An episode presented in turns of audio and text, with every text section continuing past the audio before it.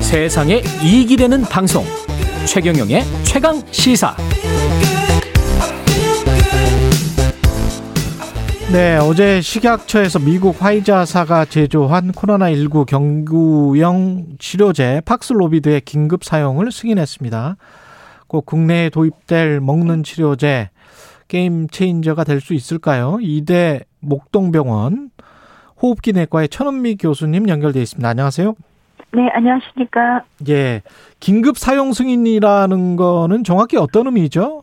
어, 현재처럼 감염병이 유행할 때 아, 국내에 사용하지 않는 약품이나 진단 수기, 시술 기계 등에 대해서 긴급하게 사용을 승인하는 제도가 되겠습니다. 네. 먹는 치료제는 지난번에 머크사에서도 이제 개발이 됐었던 것 같은데 어제 식약처에서는 화이자 제품만 이제 승인을 했습니다. 이게 이유가 있을까요?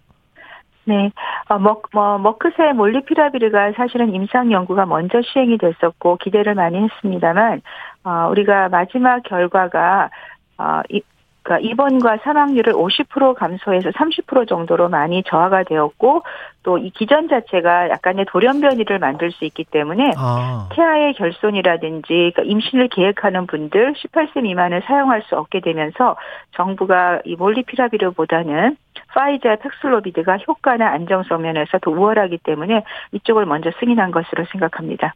그 화이자사의 이 팍스로비드 이거는 뭐 부작용이나 이런 거는 걱정 안 해도 되나요?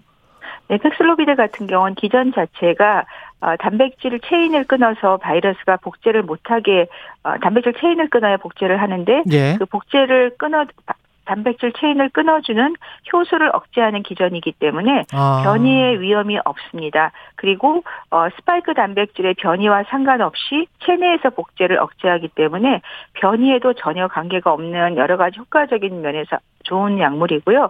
부작용으로 알려진 것은 뭐 설사나 근육통, 두통과 같은 일부 부작용이 있습니다만 그 이외에는 문제가 없고 다만 이 약제 중에 하나가 그 HIV 환자한테서 음. 약물을 오랫동안 몸에 머무르게 하면서 약효를 증가시키는 그런 약물이 리토라비드란 항바이러스제가 같이 들어 있습니다. 예. 그렇기 때문에 뭐 혈액을 묽게 한다든지 고지혈증이나 고혈압, 간질, 항우울제 이런 것을 같이 복용하는 경우에는 몸에서 농도가 오랫동안 머무르면서 독성의 효과를 유발할 수도 있기 때문에 반드시 의료진이 그분의 어떤 약물 병력을 잘 파악해서 조심스럽게 투여를 해야 되고요.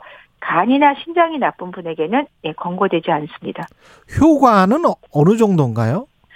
증상 발현 3일 이내에 복용을 하시면 89%, 증상 예. 발현 5일 이내에 복용할 때는 88%로 어. 거의 90%를 입원 사망을 감소시키기 때문에 지금 재택에 계신 분 중에 10명 중에 1명만 입원을 할 필요가 있고 그렇다면 의료 체계 부담도 10분의 1로 줄어들 수 있겠습니다. 이렇게 되면은 백신을 거의 대체할 수 있는 겁니까? 어떻게 보십니까? 네, 백신과 치료제는 다릅니다. 우리가 예. 독감이 유행할 때 취약계층은 백신을 맞음으로 인해서 독감에 걸리지 않도록 하고 혹시 독감에 걸리면 그다음 2차적으로 치료제를 타미프를 복용하는 것처럼 앞으로 백신은 취약계층에서는 주기적으로 어, 접종할 필요가 있을 것이고 그 후에 대부분 사람이 감염이 되더라도 이런 경구치료제가 나옴으로 인해서 그 경구치료제 복용으로 인해서 일상생활의 복귀가 가능할 것으로 기대합니다. 그러면 백신을 맞고 부스터샷을 맞고 그래도 혹시 돌파 감염이 되면은 이 치료제를 먹고 보통 일반 사람은 의사의 처방에 따라서 이렇게 되는 거겠네요. 네, 그렇습니다. 예. 앞으로 부스터 같은 경우는 부스터는 접종을 하는 이유가 중화항체를 올려서 감염을 차단하는 효과지만 이번 오미크론 같은 경우에도 부스터를 맞아도 파이저는 75%에서 10주가 지나면 45%까지 떨어지기 때문에 음. 취약계층의 위주로 부스터는 이제 접종을 하는 것이 많고 독감처럼 기본 접종을 하는 것으로 저는 충분하다고 생각합니다. 그렇군요. 아까 그 다른 약 모크사 약은 임산부에게 안 좋을 수 있다. 이거는 뭐 괜찮다. 영유아나 청소년 같은 경우는 어떻습니까? 만약에 팍슬로비 드는 12세 이상의 어, 중증으로 갈 수 있는 고위험 인자를 가진 연령에 사용할 수 있는 반면 음. 팩스 어, 몰루피라비르는 어, 성장기에 있는 18세 미만은 사용할 수 없기 때문에 네, 그 점에 대해서도 아마 의료진이 처방을 할 것으로 생각합니다. 아까 그 3일 정도 지나면 뭐 89%, 5일 정도 지나면 88% 이런 말씀 하셨는데요. 그럼 우리가 보통 뭐 진단을 받으러 가면 그게 좀 시간이 좀 늦는 거 아니에요? 사실 이렇게 네. 예 어떻게 되는 거죠? 그렇습니다. 우리가 PCR 검사가 많아지면서 예. 시간이 굉장히 연기가 더 미국도 그래서 이제 신속 항원 검사를 정부에서 많이 풀었어요. 영국보다 그렇죠. 무료 배부를 하고요.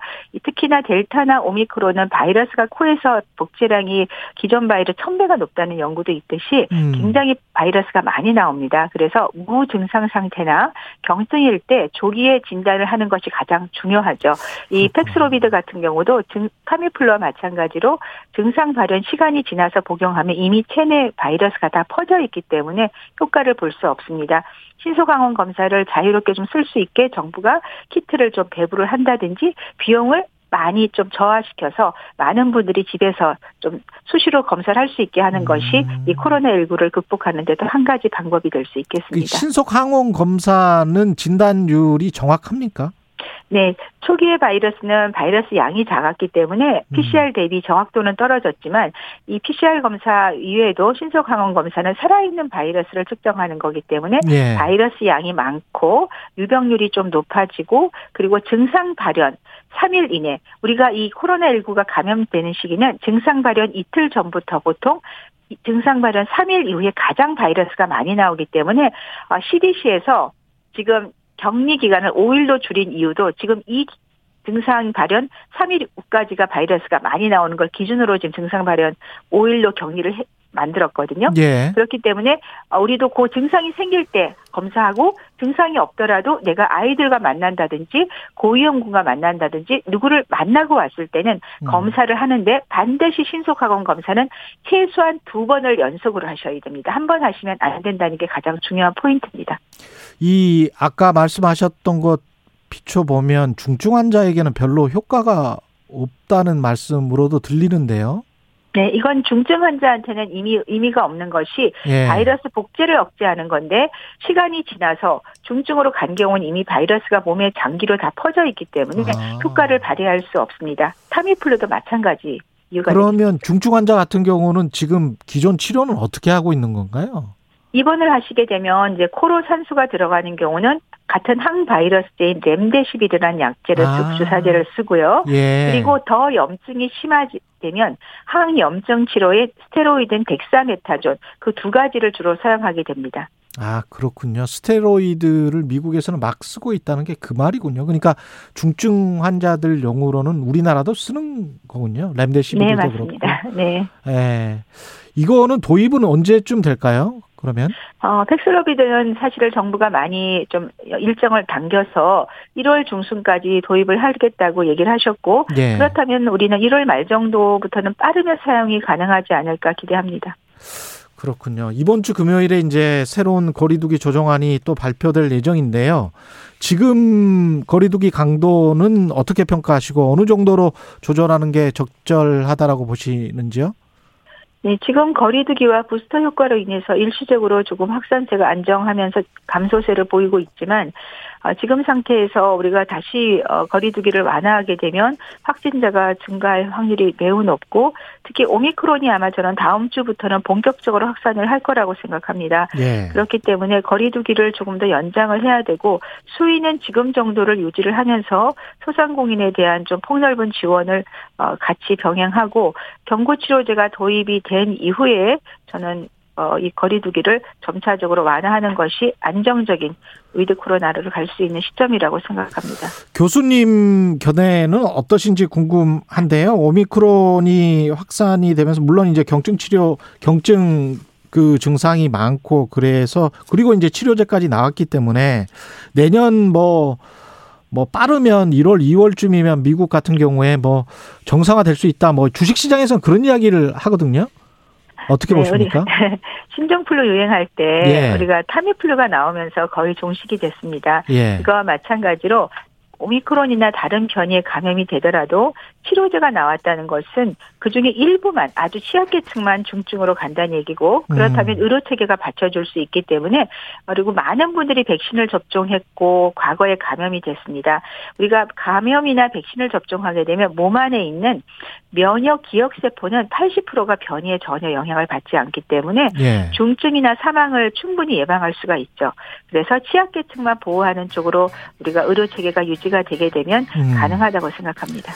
알겠습니다. 희망적인 말씀입니다. 고맙습니다. 지금까지 이대 목동병원의 천은미 교수님이었습니다. 고맙습니다. 감사합니다. 12월 28일 화요일 KBS 일라디오 최경령의 최강 시사였습니다. 내일 뵙겠습니다.